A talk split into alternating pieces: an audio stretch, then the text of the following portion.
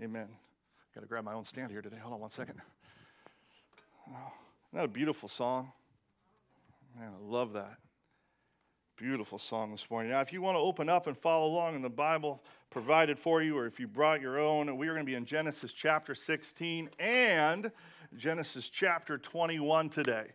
So we're going to be doing a little time traveling today. So stick your finger in one. We'll have the slide in the hold the other spot. We'll have our slides available up top.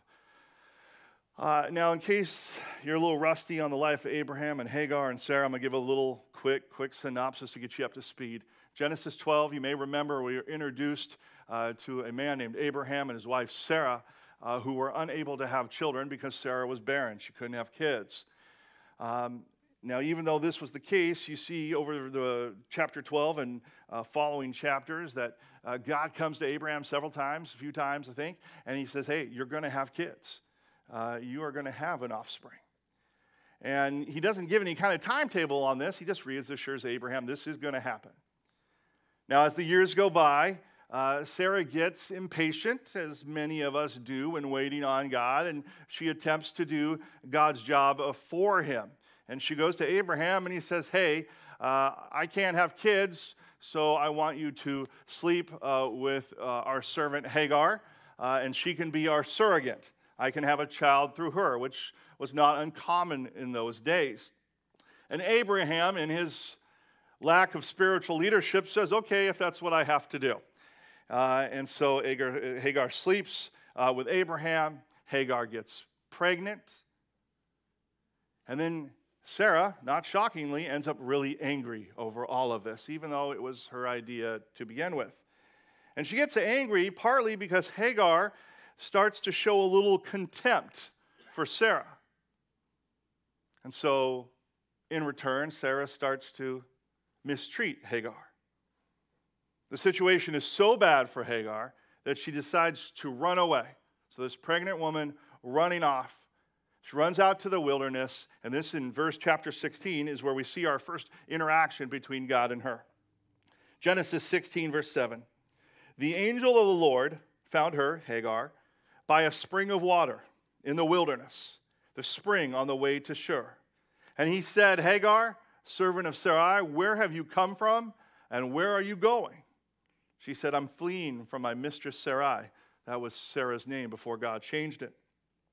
And the angel of the Lord said to her, Return to your mistress and submit to her.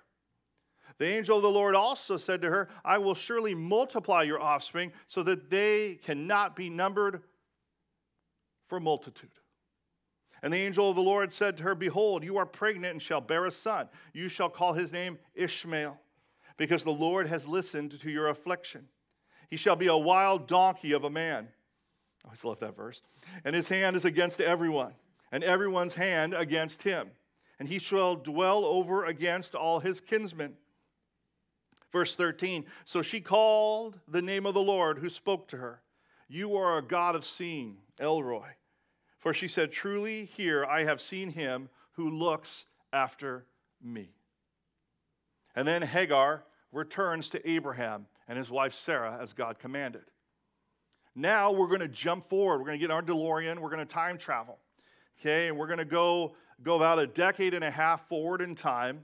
And we're going to see, you know, as we studied several weeks ago, we saw God fulfill this promise to Abraham uh, and to Sarah, and they had the birth of their son. Anybody? Isaac, very good. Two points for you.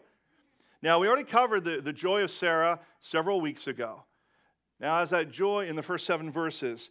But now, as we get together, for a big family celebration, we're going to see family drama stir up because we always know with family celebrations come family drama. Verse 8, Genesis chapter 21. And the child, speaking of Isaac, grew and was weaned. And Abraham made a great feast on the day that Isaac was weaned. But Sarah, the son of Hagar, the Egyptian, whom she had borne to Abraham, laughing, all right, so back in these days, they would celebrate when a child was weaned, when the, when the child would stop breastfeeding, which was usually around two, maybe three years old. Now, in this family gathering, Sarah saw, probably out of the corner of her eye, she saw Ishmael making fun of Isaac. And Ishmael had been probably around 16 years old at a time. Now, it doesn't say why Ishmael was, was mocking Isaac, it's he's just two. Maybe it was jealousy. You know, we know the birth of a child can all, has always been can be seen as a threat to the older child. Maybe Ishmael was recounting the times that he heard about God's promise of Isaac, that he wasn't the child of promise. We don't know. But regardless, Sarah had enough right then and there. Mama Bear came out. And she decided this whole mixed family thing was not going to work out. So she demanded that Abraham take Hagar, take his son Ishmael, and get him out of town. Verse 11 And this thing was very displeasing to Abraham on the account of his son. In other words, Abraham was sad that she would demand this. I mean, Sarah was talking about sending away his firstborn son, a boy that he probably raised uh, as an infant, who he, he taught to hunt, who he looked forward to marrying off one day. Verse 12 But God said to Abraham, Be not displeased because of the boy and because of your slave woman. Whatever Sarah says to you, do as she tells you.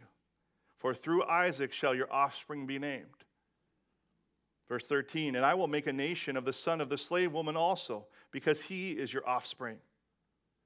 So Abraham rose early in the morning and took bread and a skin of water and gave it to Hagar, putting it on her shoulder along with the child, and sent her away. And she departed and wandered in the wilderness of Beersheba. Now, when the water in the skin was gone, she put the child under one of the bushes. Then she went and sat down opposite him, a good way off, about the distance of a bow shot. For she said, Let me not look on the death of the child. And she sat opposite to him. She lifted up her voice and she wept. And God heard the voice of the boy, and the angel of God called to Hagar from heaven and said to her, What troubles you, Hagar? Fear not, for God has heard the voice of the boy where he is. Up, lift up the boy and hold him fast with your hand, for I will make him into a great nation. Then God opened up her eyes, and she saw a well of water. And she went and filled the skin with water and gave the boy a drink. And God was with the boy, and he grew up. He lived in the wilderness and became an expert with the bow. He lived in the wilderness of Paran, and his mother took a wife for him in the land of Egypt. This is the word of the Lord.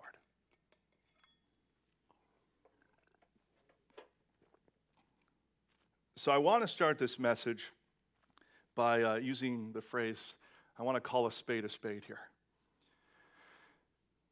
If you haven't picked this up already, which you probably have by the text, Hagar was a slave of Abraham and Sarah. I want to point this out because I want to make sure that we're not a church that shies away from tough parts of the Bible. Now, I'm not saying it was the same kind of slavery that we saw in our country in the early days. There was many different kinds of slavery that were way different. I don't have time to go into all of it. But what I am saying is there was an ownership of Abraham and Sarah over Hagar. I mean, look here, back in, in, in, chapter 16, the moment that started all this turmoil between Hagar and Sarah, in, in, verse, in verse 2. And Sarai said to Abram, that was his name before God changed it, Behold, the Lord has prevented me from bearing children. Go into my servant. It may be that I shall obtain children by her. It wasn't ask my servant for her permission. And Abram listened to the voice of Sarai. Not that Hagar would necessarily have been opposed to it because it would have meant greater status. We don't know. Verse 3 So, after Abraham lived 10 years in the land of Canaan, Sarai, Abraham's wife, took Hagar, the Egyptian, her servant, gave her to Abraham, her husband, as a wife. Now, even though another woman would give birth to this child, the child would belong to Sarah. Why? Because Hagar is owned by Sarah. And as we said earlier in his great spiritual leadership, Hagar, you know, Abraham agrees to this. And I'm going to just summarize what happens next. chapter goes on to tell us after this happened, after this encounter, that Hagar became pregnant. And once she became pregnant, as we talked about earlier, she began to despise Sarah.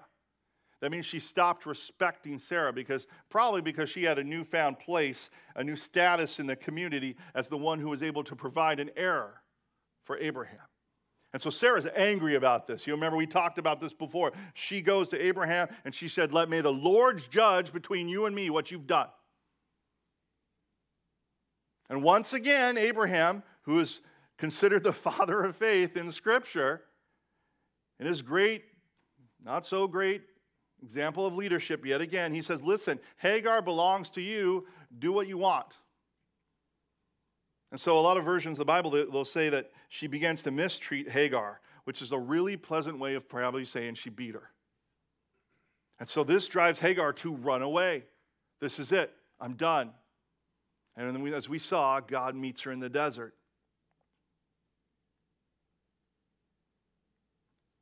And then as we read, she goes back, she endures more years. I don't know what the relationship looked like, but after Isaac is born, and then Ishmael makes fun of Isaac at the weaning party, if you will.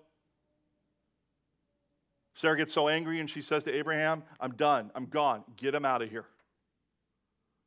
And so Sarah, and then God says to Abraham, do what your wife says. And so they give him literally minimal rations, like a bag with a loaf of bread, like a Lunchable you know, like a, and, a, one bottle of water, and then he send them off. Now, why am I pointing all this out? I'm pointing this out because there's stories like this in the Bible that get people all upset. They read the Bible and they say, Look at the Bible, women are oppressed, slavery is condoned. Look at the impression, oppression, look at the injustice. This is why I can't believe the Bible. This is why I can't trust the Bible. This is why I can't follow it. I think the problem is most people have the wrong view of the Bible. They, they think the Bible is a book of virtues, a series of stories with good morals for us. So when they come across a passage like this, and passages like Genesis 19, which we all studied a few weeks ago, they're shocked and like, oh, the Bible's gross. It's wrong. It's archaic. It's oppressive. But that's not what the Bible is. As the late Tim Keller said, the Bible is not a book of virtues, it's a book of gospel. The Bible is the book of good news. The Bible is a, a record of God's intervening grace into the lives of people. People who don't deserve it, people who don't seek it, people who continually resist it, and then people who don't even appreciate it after they've been saved by it. And yet, God continues to come to them. He continues not to give up on them. He, he, he comes to them patiently, speaking to them and helping them and aiding them and saving them and rescuing them again and again and again and again and again. That is the message of the Bible. It's not the goodness of man, it's God's goodness despite the lack of goodness of man. It's a book of hope to those who do not deserve. And if we don't understand this about the Bible, then we are going to miss the hope that God has for us. And it is a hope that we all desperately need. Because the truth is, in a sense, we're all slaves in one way or another. Some of us are like Hagar. There are times in our life where we feel alone and, and we feel mistreated, we feel used, we feel abused. And then there are times where we're like Sarah. Now, some might, someone might say, wait, Sarah wasn't a slave. I would contend she was a slave, just it was a different kind of slavery. I mean, let's think about why did Sarah treat Hagar so bad, so severely? I mean, partly it was Hagar tempted Sarah with the way that she treated her. But I would contend that there was something else that was driving Sarah's attitude and her actions. As I said earlier, Sarah was a, Sarah was a barren woman, which means she couldn't have kids. Now, thankfully, in our culture, I think it's safe to say that generally speaking, women are not looked down on if they cannot have children. And I thank God for that. And I mourn with any woman who has had to face um, any kind of callous or, or cold response from her close knit community around her because she was not able to have children. But I think it's safe to say that those are exceptions and not the rule in our modern day society. But in Sarah's day, being able to have children it was nearly everything to a woman. It, it was nearly everything when it came to your worth as a wife and as a mother. Women felt an immense pressure to have lots of children, especially male children who, who could work the land and carry on the name. As a man, and I, I probably do a horrible job of it, but I can only imagine the immense sense of loss and, and failure that Sarah must have felt all of those years. You got to remember, from the time the first promise that they would have children to the day it actually happened was 20, like 25 years. And Sarah had to look around at all the people around her that were having kids except for her. Now, today, things are different. It is about you. That's where the primary importance is now placed. It's not placed on the community like it would have been back then. It's all about being the best you you can be. You have the power, you're special. But what comes with this, in my opinion, is an enormous pressure on the individual to measure up, starting all the way in school. In fact, I, uh, when I was um, at my last church, uh, I had a gentleman who, who runs, um, his whole business is preparing students for like the ACT and the SAT and all of that kind of training. And he was telling me one night at dinner that like half of his job is not even teaching the kids, it's just counseling the kids because of the immense pressure that they feel to perform for their parents, both academically and athletically.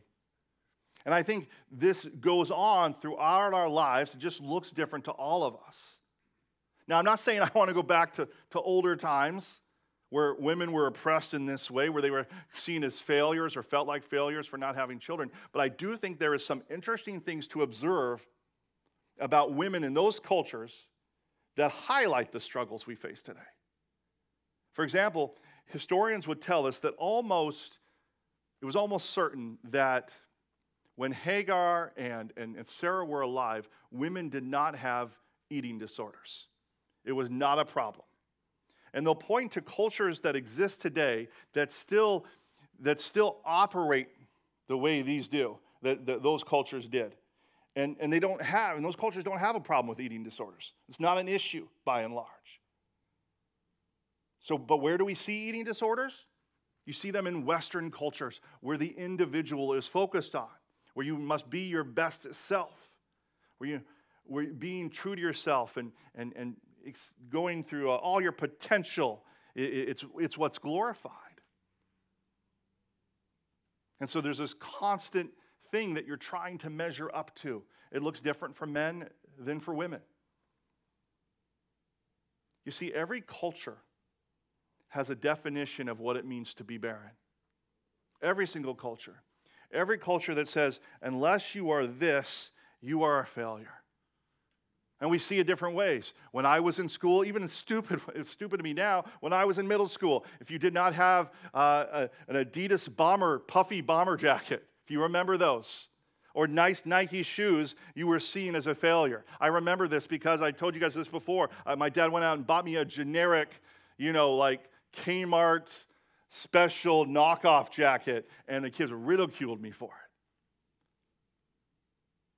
And this goes once again all through our adulthood lives. Unless you have this, whatever you're surrounded by, whatever your influence in your culture is, if you don't have this, you're seen as a failure. Why do we have phrases like keeping up with the Joneses? See, in traditional cultures, you had to have a family and children. That's how you knew you weren't barren right? That was how you knew you had worth. That's how you knew you had significance. But you see, in our modern day individualistic culture, it's saying to you, look, you, you better be good looking, you better be successful, you better be smart, uh, you better be athletic, or you better be popular, you better be rich, you better be skinny, you better be this, you better be that. It is true of every culture throughout history. There is something that we always feel enslaved to.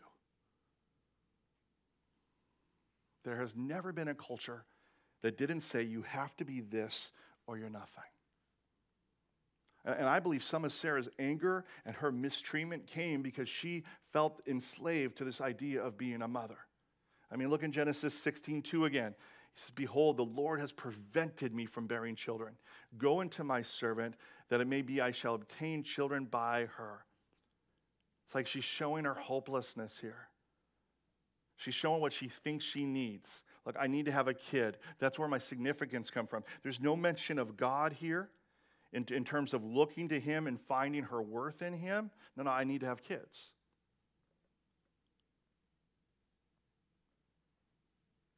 Hagar felt hopeless, but so did Sarah.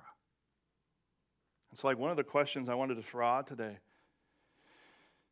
and ask the Lord to show to you is where in your life do you feel barren? Where in your life do you feel empty and you feel worthless because you don't have this or you are not that?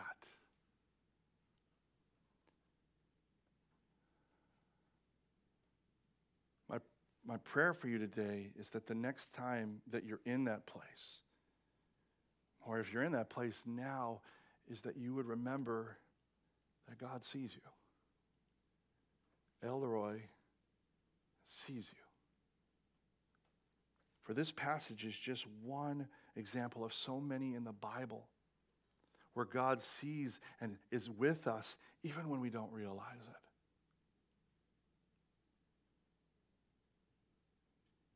And it's the way that He comes that gives us hope. I mean, God comes to us even when we're not good or don't deserve it. I'm like, He comes to Sarah, even the way that she treated people, because of His promises. And then God comes to Hagar, even though she was not important in the eyes of the world because of His promises. I mean, look at her. She was a, a slave. And, and she only came into the lives of Abraham because of him lying and his sin. She's had a bad attitude with Sarah. She committed adultery with Abraham. She gave a birth to a son who was illegitimate. She now has no husband. She would literally be counted as nothing in the eyes of the world. And yet, she is getting a personalized visit from the creator of the universe, the first and the last, the great I am, the Alpha and the Omega. A lot of us need to hear this message today because the God that saw Hagar also sees you. And, and if he comes to people, no matter based on their status, if he comes to people not based on their goodness, then there's no excuse that you can give. There's no thought that should take root in your mind that God would not see you.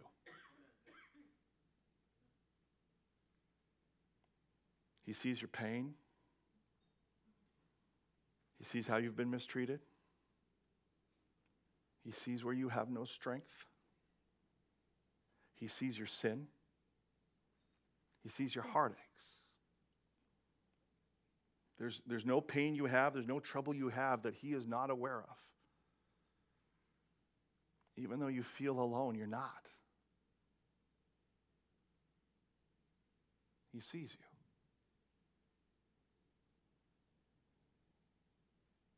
Psalm 23 4. Even though I walk through the valley of the shadow of death, I will fear no evil, for you are with me. Your rod and your staff, they comfort me. Hebrews 4. Let us then with confidence draw near to the throne of grace, that may, we may receive mercy and find grace to help in the time of need. 1 Peter 5 7. Cast all your anxieties on him because he cares for you. Romans 5, 3 through 5. Not only that, but we rejoice in our sufferings, knowing that suffering produces endurance, and endurance produces character, and character produces hope, and hope does not put us to shame because God's love has been poured into our hearts through the Holy Spirit who has been, who, who has been given to us. The Holy Spirit, the third member of the Trinity that we forget about the most, who is always with us. You see, what, whatever you're going through right now, God is there. He sees it. He sees the good. He sees the bad. He sees the sin. He sees the struggles. And I love God because He always meets us right where we're at to give us what we need, to give us reassurances, to remind us of his pro- promises, and to tell us which way to head.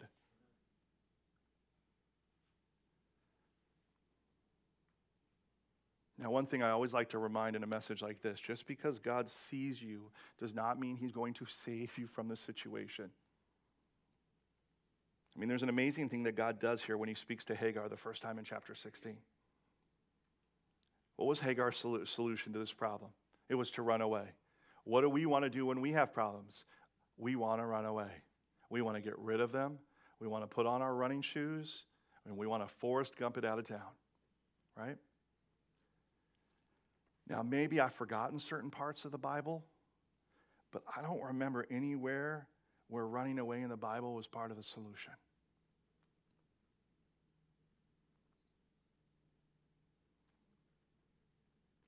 In verse 16, in chapter 16, verse 9, he actually says to her, when, when she runs away, he says, Go back.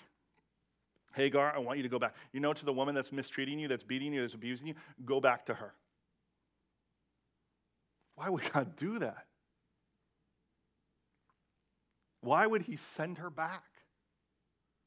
Well, because verse 10, he goes, Because I want to bless you and I want to make you a great nation.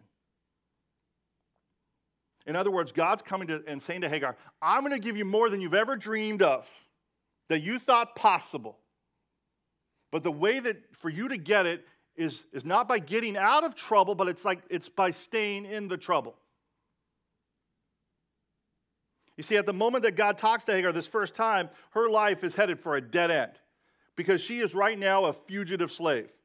And she is pregnant with Abraham's child.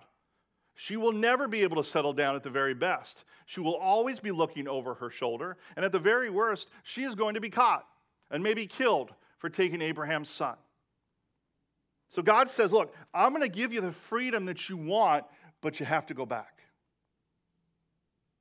And then we time travel all the way to chapter 21.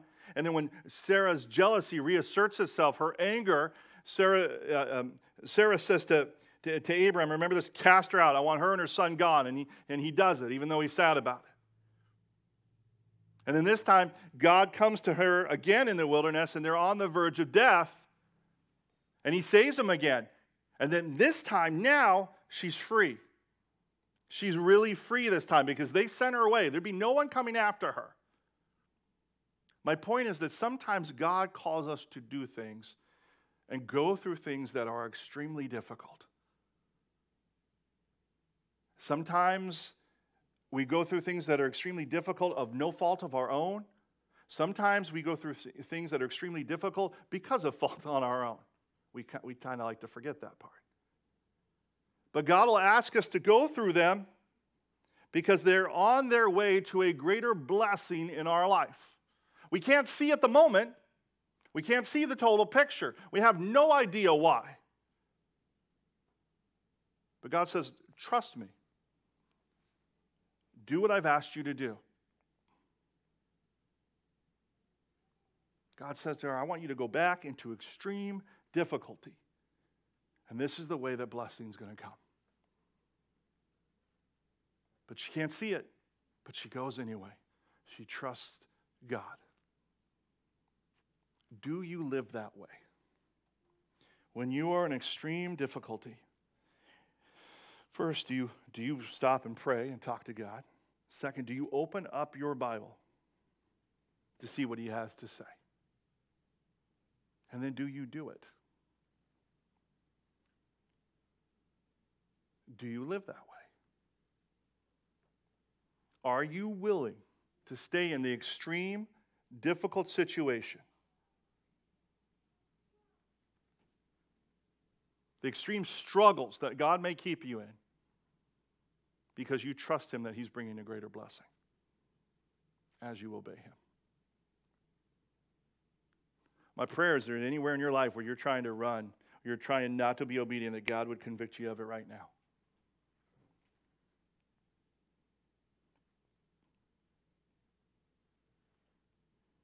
I tell you, when you realize that God sees you and that He's going to provide for you, it literally changes how you see everything. I mean, it's like it frees you. You're, you're no longer uh, uh, a slave to fear. of what's going to come because you know what? God sees me, He's got my back. You're, you're no longer a slave to culture.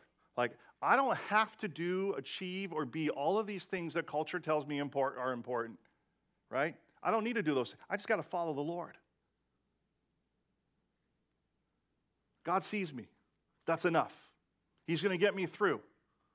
Like Paul talks about as he's writing the letter to the Philippians in jail in Philippians 4:13, he goes, "I can do all things through Christ who strengthens me. I can get through anything. God's with me." It does mean the nights are not going to be long, but it does mean that God will sustain you and he will restore you and he will see you through the barrenness and you will be whole again.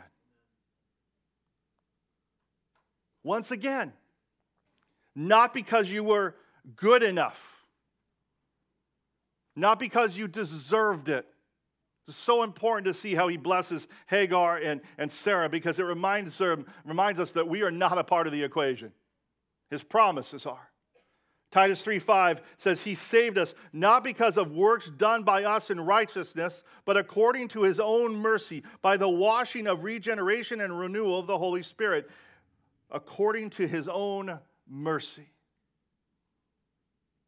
He sees us, He restores us, He sustains us, He brings us through, He guides us because of His mercy, because of who He is. All we have to do is trust and obey. Amen, church?